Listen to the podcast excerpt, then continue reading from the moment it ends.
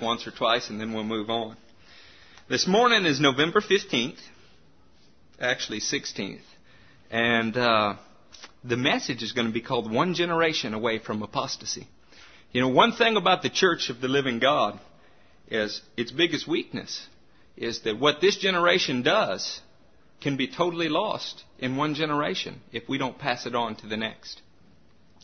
I've been amazed as I've gone through Kings and Chronicles as I went through the period of the judges and read through 1st and 2nd Samuel, God would send a mighty deliverer only one generation away to have all Israel go to hell in a handbasket.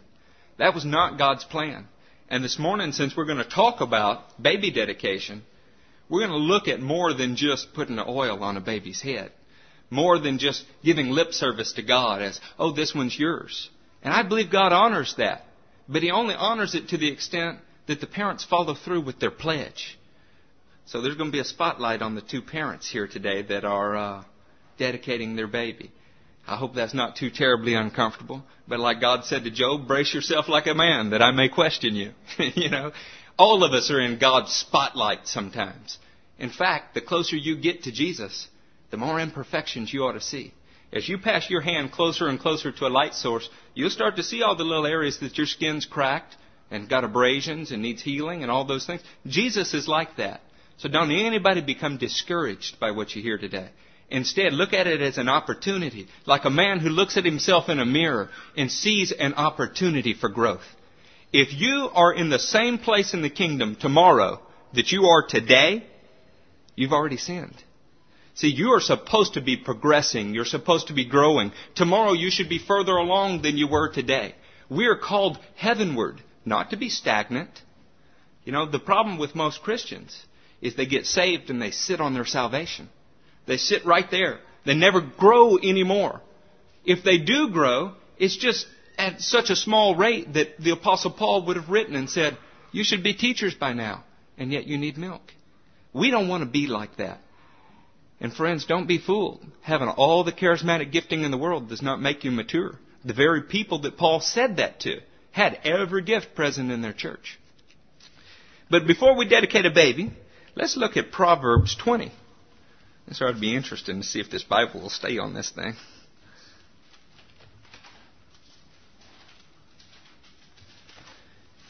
To get to Proverbs, open to the middle of your Bible, which are to be Psalms, and hang a right.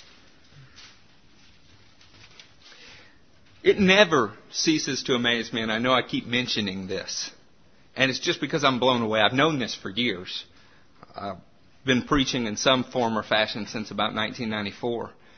The people that need to hear messages are almost never the ones that are present in the service.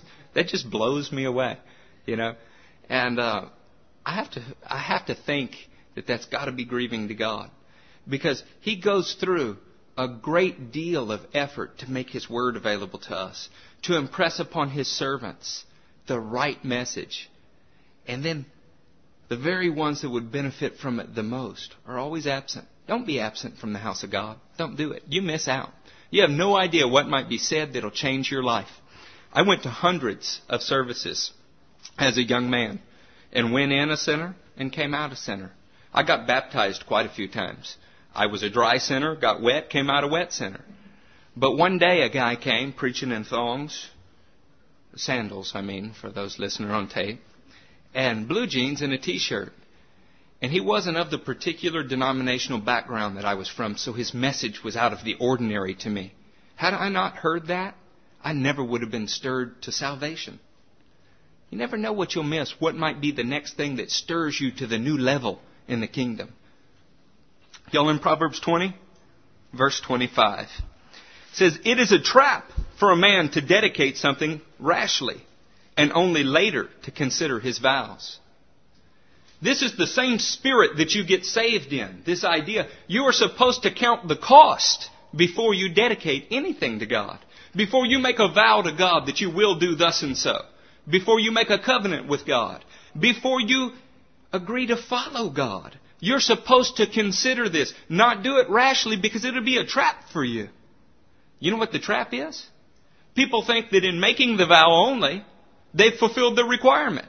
And they forget to do the vow. It's kind of like the Beatitudes. We forget to be those attitudes. Everybody knows them. Nobody does them. Have you met people that say, oh yeah, I'm saved. I'm saved because I made a vow on such and such date. I asked the Lord Jesus into my heart. And then you look at their life and you say, yeah, and there's been zero fruit. That vow has become a trap for them. They never counted the cost. They never considered it. As we dedicate this baby this morning, it's not the baby that takes a vow. It's the parents. It's the church body here that takes the vow. We're going to have vows this morning. Just, just like in a, any other covenant, where the two people are party to a vow, and then there's a seal or a sign of that covenant. Just like any other covenant you might think of. And the vow is that they will raise this baby in the house of God. Now, in light of this, let's take this service as an opportunity to count the cost before we dedicate Bethany Michelle Hall. Turn to Genesis 2.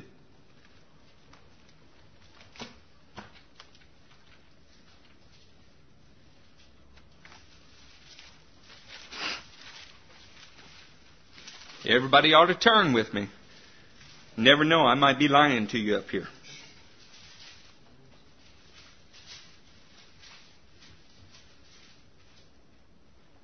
There's a pattern laid down in Scripture. This is a very, very important pattern. It's little recognized in today's American society, anyway. And the reason it's little recognized is because all the power of hell has come against this pattern to so fragment it, to so tear it apart, that you can't see it. You can't see it at work. But God laid down a pattern for a reason. You're going to find out this morning that God's number one desire is not that you'd be able to quote the book of Leviticus. It's not that you'd be able to prophesy in other tongues. God's number one desire is not even that you be edifying to everyone around you, which is what's emphasized to the church. God's number one desire is that you produce godly offspring. So that what He teaches this generation is not lost on the next. You can read through the period of the judges, and somebody would do great for 40 years. And then their sons were hellions and destroyed the work of God that they did in those 40 years.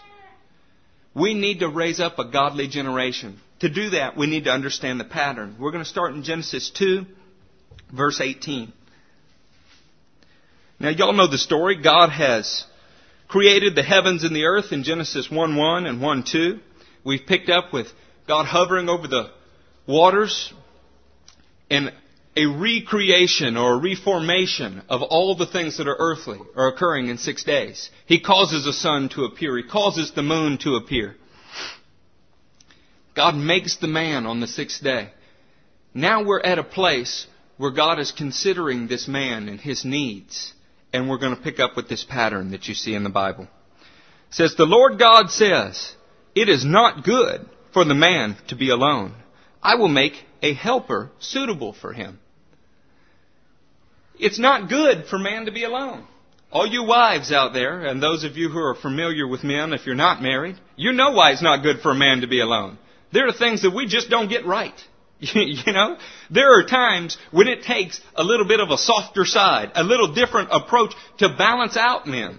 If it were up to me, I would hit uh, like if if you could consider construction as an analogy for the way that people handle things in life, I would have one tool. It would be a sledgehammer. But my wife has another tool. Hers would be a dusting mop or something. Where I'm bold and come in and thrash and am like a bull in a china closet. She's sweet. She's delicate. She's orderly. And we fill in each other's gaps. God intended for every husband to have a wife. That's, that's what He intended. It's a special and unique gifting, just like a gifting of healing or a gifting of anything else that you see in the body for a man not to be married. Paul had a special gifting. There's a wicked thing that calls itself a church. It's really a synagogue of Satan. And they teach that their priests are not to marry. That is as anti-scriptural as anything you could find. If you trace those roots back, you find out that it goes right to the temple of Artemis, the only one of the pagan gods that did not allow their male priests to marry. Incidentally, she was the queen of heaven too. It's not good for man to be alone, so I'll make a helper suitable for him. Now the Lord God had formed. Is anybody in here reading the King James Bible? Ah, well, bless you. This, this threw me off. The first Bible I ever read as I became a Christian was a King James Bible. It does not use the word had formed. It says the Lord God formed. And so it's possible to get these things out of, out of order. What happens is God creates everything, then he looks at the man and says, I need to make a helper suitable for him. Now he had already formed animals, and he caused them to pass before him. If you're not careful reading that in another trans, I'm just for those King James buffs that might be out there. A friend of mine, on the way to his house, there's an enormous sign. It doesn't say it's a church, and it doesn't say, you know, we lift up the name of Jesus. It doesn't say we await a resurrection. It says we preach only the King James Bible. I have no idea why that is. There's not one in Germany. There's not one in Mexico. But I guess that really doesn't matter. Everybody in here is in the NIV, looks like. It says, Now the Lord God had formed out of the ground all the beasts of the field and all the birds of the air. He brought them to the man to see what he would name them. Do you get that? How about all my friends out there that says, God knows everything?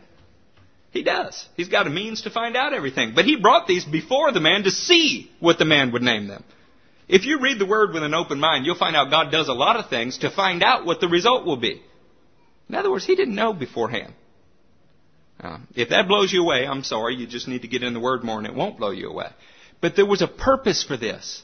He was watching the man's heart. He wanted to see how Adam would react to these. And he brought the animals along, and you know what? You can infer from the passage, he brought them along in pairs. Because the goal here was for God to show Adam that Adam had a need for a helper. See, God already knew it. There's a lot of things God already knows about you, but He needs to get it through to you. So God causes these, and as the little squirrels go by, Adam goes, wow, that one's got a helper. And look how that works. And he named them. And then as the other animals pass by, he sees that they were put together in pairs. This is one way that Psalm 19 says the creation pours forth speech day and night that is understood by all men about God. You know, some things amaze me. You know, we have really worked hard at defiling the message that the creation speaks to people. You know, you can learn a lot just by looking at how the animals act. You can see frustration and sin. You can see the desire to raise godly offspring. You get between a mother bear and her cubs. Find out what happens to you. Something's wrong with the mother when she doesn't care about her kids. You know, I don't care how liberating it might make the mother feel. You don't care about your kids, you're unnatural. Something's wrong. Nobody ever admits to not caring about them. But, you know, when they're first born and somebody else is taking care of them so that you can drive that nicer vehicle. I wonder if that's done anywhere else in nature. All right. He brought them to the man to see what he would name them. And whatever the man called each living creature, that was its name. So the man gave names to all the livestock, the birds of the air, and all the beasts of the field. Are you getting the impression that this didn't happen in 30 minutes? I mean, come on. How long does it take to go through the kingdom, phylum, genus, species, all of those things that we learned in school? He named them all. I mean, he named them all. Didn't say some, said all. This was a long process to get Adam to come to a conclusion. But for Adam, no suitable helper was found. Now we know God knew Adam was not going to find a helper among the animals. It was to teach Adam something. Adam said, man, they all got another half. But I don't. It created in Adam a desire for another half. So the Lord God caused the man to fall into a deep sleep. And while he was sleeping, he took one of the man's ribs and closed up the place with flesh. Then the Lord God made a woman from the rib he had taken out of the man, and he brought her to the man. The man said, This is now bone of my bones and flesh of my flesh. She shall be called woman, for she was taken out of a man. For this reason, for what reason? For the reason of a husband and wife coming together as one flesh. A man will leave his father and mother and be united to his wife, and they will become one flesh. It is unhealthy, it is unnatural, and it is wrong for husbands and wives not to separate from the rest of their family. It just is. Now, we all, I've lived in all of my relatives' house at some point. I've had most of my relatives live with me. That is the exception. It is never the rule. And there's a reason for it. You are supposed to be an independent unit before the Lord God free from every influence except God's, so that you alone bear the responsibility to raise your children. Now, I know we've all heard it takes a village to raise children, and you'll find plenty of godly examples of grandmothers, grandfathers helping to raise children in the Bible. Here's what's important though. It's not their responsibility. It's yours. It's not theirs. It's not anybody else's responsibility to provide for Judah. It's not anybody else's responsibility to provide for Gabriel. Provide food, clothing, instruction, training in righteousness, all falls on this person right here. There's a reason for that. I'm the one that's held accountable for it. Now, a wise man has many advisors. I will take all the help I can get, but it is my responsibility. So when God set this up, He said, when a husband and wife come together, they will separate from the household. You don't know how many problems have been caused throughout history by husbands and wives that could not separate their household.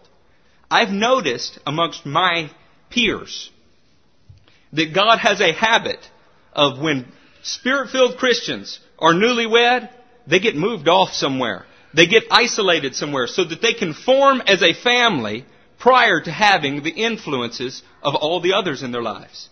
Because you know what? As much as I already know this, one day my son will fall in love. He'll want to get married. And you know what I'll have a hard time doing? Letting go. I'll have a hard time not wanting to direct my son. And when he has kids, I'm speaking to all you grandparents out there, it'd be very hard for me not to want to tell him how he should handle his kids. And you know what? I might even see a mistake before he makes it. How will he learn to parent his children if he's not allowed to make mistakes? Husbands and wives should be an independent unit before God. Look at Genesis 3. We're going to pick up in verse 8, but I want to tell you what happens. Y'all know this story? The man was given instructions. Notice something about God. God always gives the head of the household the instructions first. And when there's a problem, regardless of whether it's with a man's kids, a man's livestock, anything under the man, God comes back to the man first. We're going to see something here, and that is that Eve was deceived. The man willingly joined her in deception. That's a shadow and type about Jesus that we don't have time to teach about. But his church was deceived. His bride was deceived. So he joined her in the deception in order to bring her out of it. That's why he came to the earth. That's why he was crucified. That's why we'll be glorified with him. But that's not where we're going. After these two people are in a fallen state, they're naked and they've hidden from God. Starting in verse 8 of chapter 3. Then the man and his wife heard the sound of the Lord God as he was walking in the garden in the cool of the day. And they hid from the Lord God among the trees of the garden. Sometimes the reason people don't come to the house of God is because they're lazy. Sometimes the reason they don't come is because there's conviction and the house of God brings more conviction. And when you're not ready to get right, you don't want to go where you're going to be convicted. If there's a day where my preaching stops being convicting, then I need to I need to hang it up. It's convicting to me giving it, and I hope to God it's convicting to you hearing it. I looked out my window this morning, saw somebody who was supposed to be here, who at 11 o'clock last night I was on the phone with said they would be here. So I'm getting their car and drive the wrong direction. I know why. I mean, I know why. I don't need to be told. We have a natural inclination to want to hide our sin from God and from everybody else. Ought not be so. The man and his wife heard the sound of the Lord God while he was walking in the garden in the cool of the day, and they hid from the Lord God among the trees of the garden. But the Lord God called to the man, Where are you? He answered, I heard you in the garden, and I was afraid because I was naked, so I hid. And he said, Who told you that you were naked? Have you eaten from the tree that I have commanded you not to eat from? The man said, The woman you put here with me, she gave me some fruit from the tree, and I ate it. The reason I went on and on about hiding from God is because of this man's response. David, Jennifer, the first thing you need to know about raising this child is that it's your responsibility. You're an independent unit before God. The second thing is, the buck stops with you, David. Does not matter whether your wife got it right or wrong, it stops with you. Look at Adam's first response because he's now a sinner. He says, it's the woman's fault.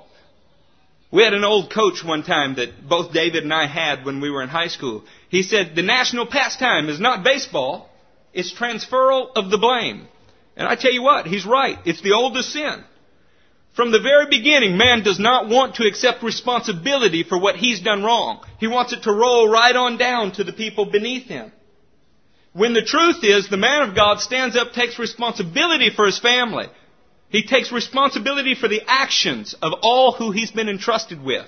If Judah sins, it's a reflection on me. If Jennifer sins, it's a reflection on me. If they are ungodly, it's because I have not been the priest that I should be. It all starts and stops with the man. God gave him the instruction first, and God held him accountable first. And he said, Who told you that you were naked? Have you eaten from the tree that I commanded you not to eat from? The man said, The woman you put here with me. Is he just blaming the woman? No. He's ascribing fault to God. Hey, this chick you gave me. You know? You remember that God passed all the animals in front of Adam so that Adam would have a desire for a wife? It was Adam's desire. God created him in him the desire, but as soon as there's a problem, the woman you gave me. Yeah, it's her fault. Then the Lord God said to the woman, What is this you've done? The woman said, The serpent deceived me. You know, does she take responsibility for it either? No, we, we don't have a godly one in the bunch here yet. You know, it's not my fault, it's theirs. Well, you get to them, it's not, it's not my fault, it's, it's theirs. The best way I've ever seen this expressed is my parents were in private schools. They were administration and teachers. I don't think I ever heard a story where a parent came to talk to the teacher and acknowledged that their child was bad. What did parents say about their kids? Little Johnny, little Susie's just in with the wrong crowd. What if little Johnny and little Susie are the wrong crowd? At some point, we, the people of God, must stand up and say, my family will be righteous, and if they're not, I bear the responsibility for that. As a pastor, I bear the responsibility for your actions. Now, each man dies for his own sin. Ezekiel says that. But it is a reflection of me.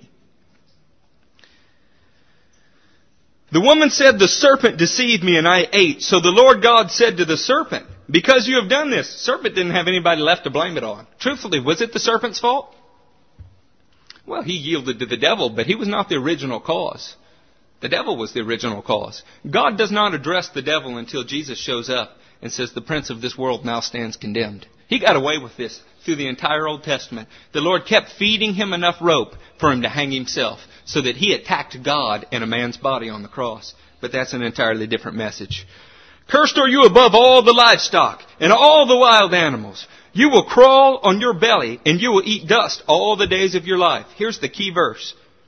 And I will put enmity, that is warfare. And I can't ever say the word right, it's enmity.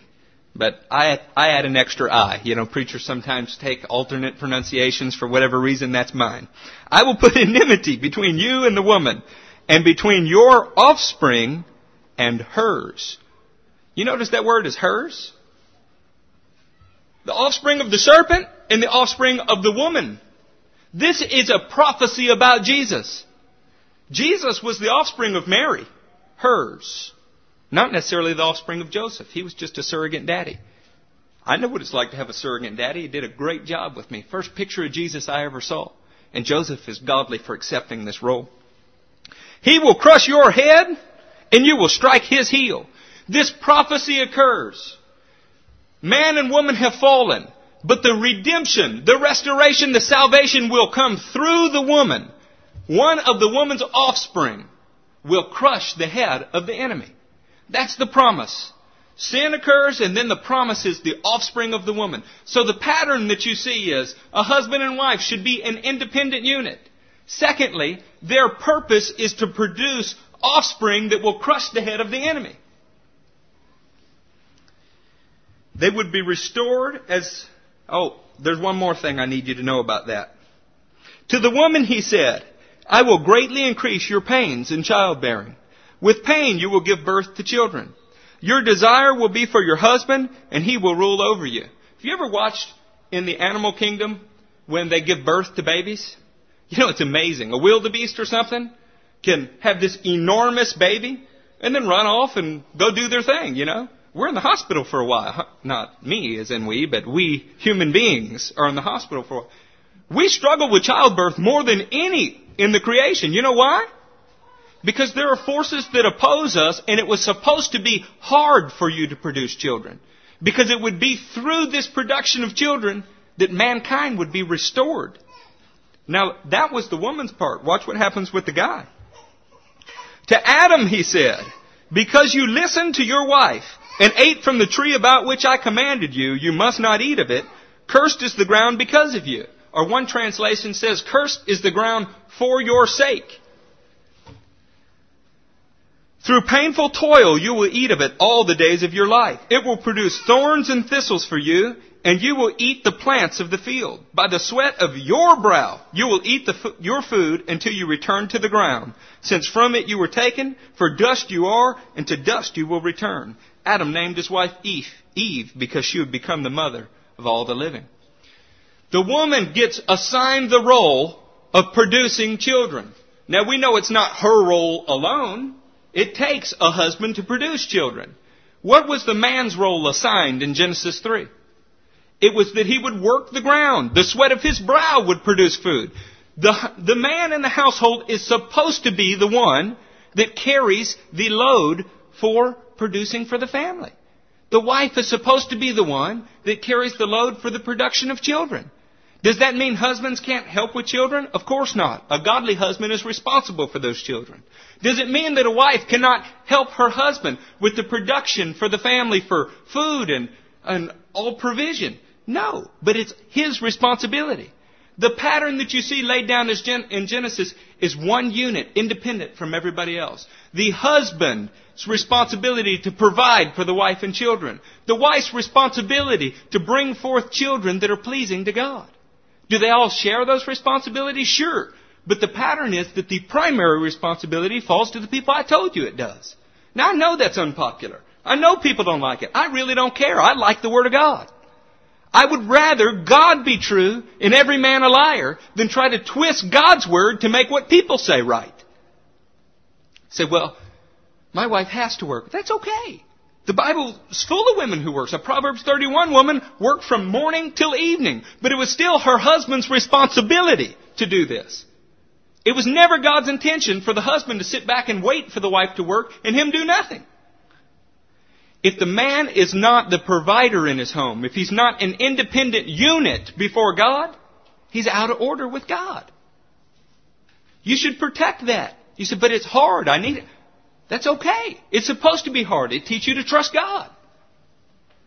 My father did something for me, and it seems to not be as fresh in their memory as, as it is mine, and that's okay. Before God, I'm not lying. It was a benefit and a blessing. He said, Son, it's time for you to move out. I said, Okay. I went out. I found an apartment. I'd been out of high school about a week. I said, Dad, I found an apartment. He said, Good, give me your keys. I said, Well, can I have the furniture and stuff? He said, No, it's time for you to go make your own life. That seems harsh, doesn't it? It's the best thing that ever happened to me. It cut the umbilical cord. So from that moment forth, I understood. This is my responsibility now. Now, is there anything wrong with him waiting in the wings in the distance so that if I'm failing, he can help me? No, there's nothing wrong with that. But it can become an unha- unhealthy attachment. Can it? Well, let's be men and women of God. Let's take our responsibility seriously. We haven't even got to the parenting part. This is still the foundation.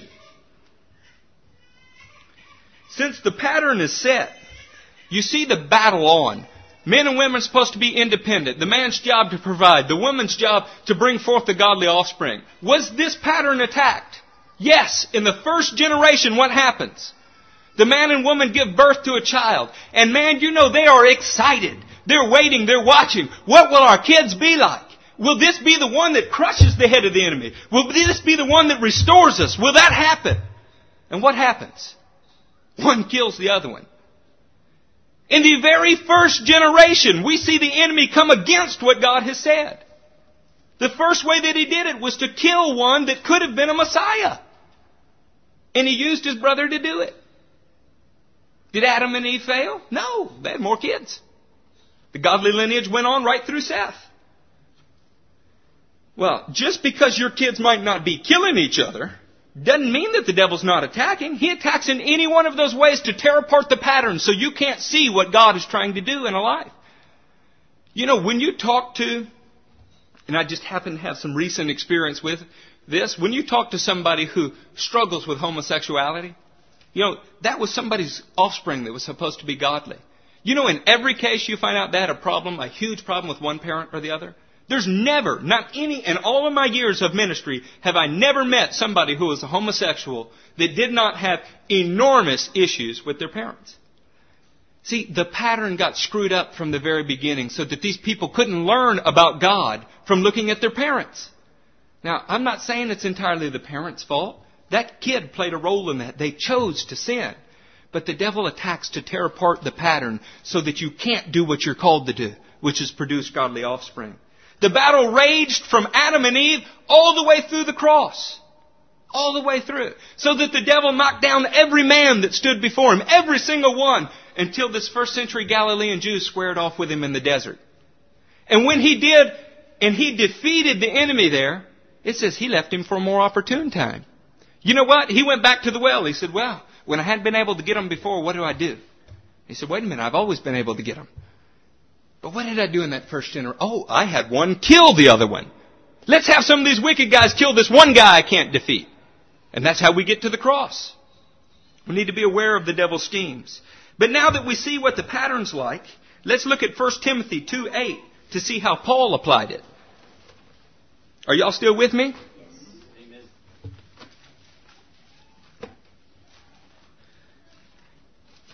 Have you ever heard somebody try to insinuate that Paul was a sexist? I have. This is one of those verses that commentaries have explained away, that people would blot out of their Bible if they could, and everybody is certain that it doesn't mean exactly what it says because they don't like it. You don't have to be a Greek scholar. People have already done that for you. This says what it says. Starting in 1 Timothy 2 verse 8 says, I want men everywhere to lift up holy hands in prayer without anger or disputing. Why do you lift up your hands in prayer, by the way? You're supposed to be showing God these things that used to do wicked things. These works of my hands that used to be my works, I now dedicate to you. I'm your workmanship. I'm here to do the deeds you've prepared in advance for me to do. Look, my hands are clean, Lord. They're here for you. That's why we raise our hands. It's, it's not so that people see we're spirit filled. it's not so we can distinguish ourselves from the church down the road with the steeple. It's not just something that's learned behavior that we do. You're supposed to be presenting your hands to God. I also want women to dress modestly, with decency and propriety, not with braided hair, or gold, or pearls, or expensive clothes, but with good deeds appropriate for women who profess to worship God. Now, if you're trying to cover up rings and stuff, or you got your hair braided in here, I'm not throwing stones at people about this. The emphasis is on with deeds that are appropriate for women who profess to worship God. Your beauty is not supposed to come from the braiding of your hair. It is not supposed to come from the brooch that you wear. Incidentally, my brothers and sisters who've taken this scripture and made the New Testament a binding law that you wear around you like shackles, say, oh, well, we can't braid our hair, can't cut our hair, can't do these things. They always find some area to go in excess. I was in a church that, you know, nobody in there is wearing any makeup, but this chick's got a $20,000 pendant on, you know? I said, now, is that really what Paul was trying to teach here? A woman should learn in quietness and full submission. I do not permit a woman to teach or to have authority over a man. She must be silent. Say, oh my God. You know, that, that, that must have just been a sign of the times. That's just Paul's old archaic way of dealing with an archaic people. No, it's not. It is not. And I myself have looked into it and I, I've taught on the dividing wall that was in some of the churches and the disruption that was occurring. Really, the heart of this is right here. We are supposed to, as men, take responsibility as the head of the household, the head of the churches. It does not mean that women cannot contribute. If they don't contribute, we're lost. We're sunk. But it is a man's responsibility. What happens is, when a man shirks his godly responsibility to be the head of whatever God's called him to be the head to, it's natural for a woman to want to step up because she sees there's a need here. Needs to be done. Paul says, men, it is not okay. You cannot pass off your responsibilities on a woman just because you think she's better able to handle it. A man's not the head because of his capabilities. He's the head because God called him to be the head. Read Corinthians 11. It, it, it doesn't get any clearer. And yet, I can't tell you how many times the tail wags the dog. You know? Husbands do what their wives tell them to do, and if they don't, there's hell to pay. Shame on you, husband and wife. Shame on you. Should never occur. That will tear apart your life, your marriage, and corrupt your children. The single biggest hindrance I've ever seen in the kingdom amongst spirit-filled godly people is when their marriage is not founded on a godly flow of authority. We've taught on that here. Authority flows from the greater vessel to the lesser, as bowls of larger size flow into smaller size, all the way down. When authority is misplaced, when it's out of order, it's confusion, and God cannot move. You know how many women I've dealt with that had a different conception of what their husband's calling was than the husband had? And so instead of being content with godliness and that being great gain, always felt like they needed to do something more because their wife was telling them they needed to. Because inwardly the wife wanted some kind of prestige. That is so wrong. It's wrong for the husband to yield this, to be a coward and have his wife stand for him as the head, and it's wrong for the woman to want to usurp it, and it's plain as day right here. Now listen to the justification why. This is Paul's teaching. He takes it right back to the pattern, right back to the very beginning, right back to the first man and woman. He says, For Adam was formed first, then Eve. The first work was Adam. He's the head, and then Eve was formed. And Adam was not the one deceived. It was the woman who was deceived and became a sinner. First time I read that, I had a heart attack. I had to go back and read because I know they were both deceived and became sinner. She went first. He willingly joined her in it with the hope of pulling her out of it. But that is another teaching. But women will be saved through childbearing if they continue in the faith, love, and holiness with propriety. I have more than 15 commentaries in that room right there and in here. You can look it up. You know what they'll tell you? That godly women ought to have a lower mortality rate in delivering children. That's not what this is teaching. That's absurd. That's somebody looking with the eyes of the world at the holy scripture of God. You know what this scripture is teaching? That the hope for women, the hope for mankind indeed, is that as you bear godly children, people will be restored. Think about this as Eve first, then we'll apply it. Eve's hope for restoration was that she would bear a godly child, right? That's the promise of Genesis 3:15. Women are still being saved in that same hope. You say, but wait a minute. The godly child has come, right? So Jesus has already come. So how are women still saved in that hope? Because the body of Christ is not yet complete. We have a head. He's the king of the Jews. But his body is being filled in. And if every Christian on earth stopped having children today, the body of Christ would never be complete. Because Romans 11 teaches there is a full number of Gentiles that must come in. A number. Deuteronomy teaches you that the number is according to the sons of Israel. There's a mathematical equation, a number of people who will form the body of Christ. If we don't perform our duty, which is to have children as God wants us to, when He wants us to, how He wants us to, and raise them to be a member of the body of Christ, then the body of Christ doesn't get full. So women are still saved in the same hope that Eve was. That's what that scripture means. You read your footnotes. You look it up in your lexicons. Do everything that you want to do. You're going to find the same thing. Except maybe instead of saved, you can substitute the word restored. Or instead of she, Eve. Bottom line is, whether we're talking about Eve or women, it's the same. So this scripture is not teaching you that you have to have a child and that's salvation. The scripture is not teaching you that if you're godly, you'll never have a miscarriage. That's not what it's teaching at all. It's that you have the same hope that Eve did. Through bearing godly offspring, you will see restoration. That's what it teaches. Have y'all ever heard that one misapplied, or am I the only one? I've never heard it right. Never. The family unit has been attacked in order to prevent the man and the woman's restoration. If Eve was saved in that hope and we're saved in the same hope, the devil said, all right, well the first thing I need to do is I need to break down this pattern. Husbands and wives need to hate each other. Children need to dishonor their parents. So much so that by the time Israel's formed as a nation, you have to have an actual law from God telling children to honor their parents. Threatening to stone them if they don't. You can tell how wicked a people are by the laws they have. If you have to have a law that says, you know, don't kill your neighbor, it's because somebody's thinking about killing their neighbor and you're trying to warn them. The devil had so attacked mankind that by the time the nation of Israel came along, you had to have basic laws about these things. It's already written on your heart. You don't need a law to tell you. But without a law and a penalty, people without the Spirit have no hope. You know, laws were meant to restrain people. The Mosaic law was meant to restrain Israel so that a Messiah could be produced. Now we, the mature, have cast off that law and that restraint. I don't have not one law. If the Ten Commandments are in my house somewhere, they're in my house to glorify God and how beautiful He is. Not to give me a law to live by. The Holy Spirit's in me. He gives me that law. He tells me, do, the, do this, don't do that.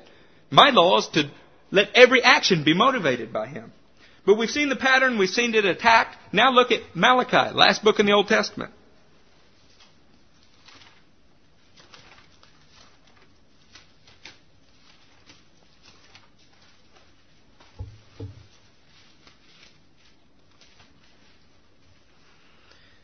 You remember the prophecy today? About restoration. About God's mercy triumphing over man's judgment. My father wanted to be a deacon in a church. We're going to get to this later, just because it's part of the scripture. But he wanted to be a deacon in the church. The church said, No, no, you can't be a deacon. The word says, must be the husband of but one wife. They quote some nasty things out of Malachi about divorce. Their exegesis is as sloppy as the rest of their walk with God. The husband of but one wife means at a time.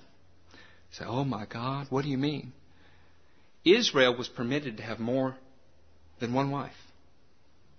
All of the Middle Eastern peoples had more than one wife. Now that's not the pattern.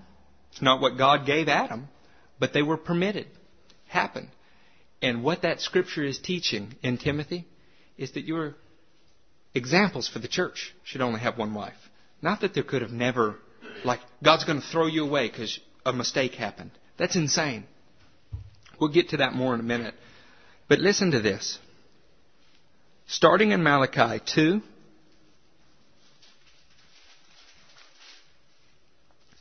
verse 15, God is really getting on to these Jews for throwing away their marriage covenants. And that's what some people would choose to emphasize here. But I think what the heart of this is, especially in today's teaching, is right here. Has not the Lord made them one? In flesh and spirit, they are His. And why one? Why did God make a husband and wife one? Because He was seeking godly offspring. The purpose of marriage is not just for you to be fulfilled. It's not for you to have a husband like everybody else or have a wife like everybody else so you have somebody next to you at parties. You know? It's not so you have a trophy on your side when you walk in a room. It was to produce godly offspring. That was God's desire. That's why the enemy has come against us with divorce. That's why he's come against us to tear apart the family. That's why he's come against us in all those realms. It's for one reason. I heard that through a woman is going to come somebody who crushes my head. Let's stop it. The devil decided he didn't want his head crushed. So he has attacked the entity that is supposed to produce godly offspring. David, Jennifer, your purpose, number one, for being on this planet is to produce godly offspring. Everything else flows from that. Look at Genesis 18. Say, well, if that is the number one purpose for men and women of God, Shouldn't we see that with the father of all the faithful? Is Abraham not a shadow or a type or an example to be held up as what faith is? Why do you think God chose Abraham? Think because he spoke well? Maybe he was courageous. Maybe, maybe God chose him because he was good looking and he thought people would follow him. Maybe God chose him because, like Israel, he was small and weak.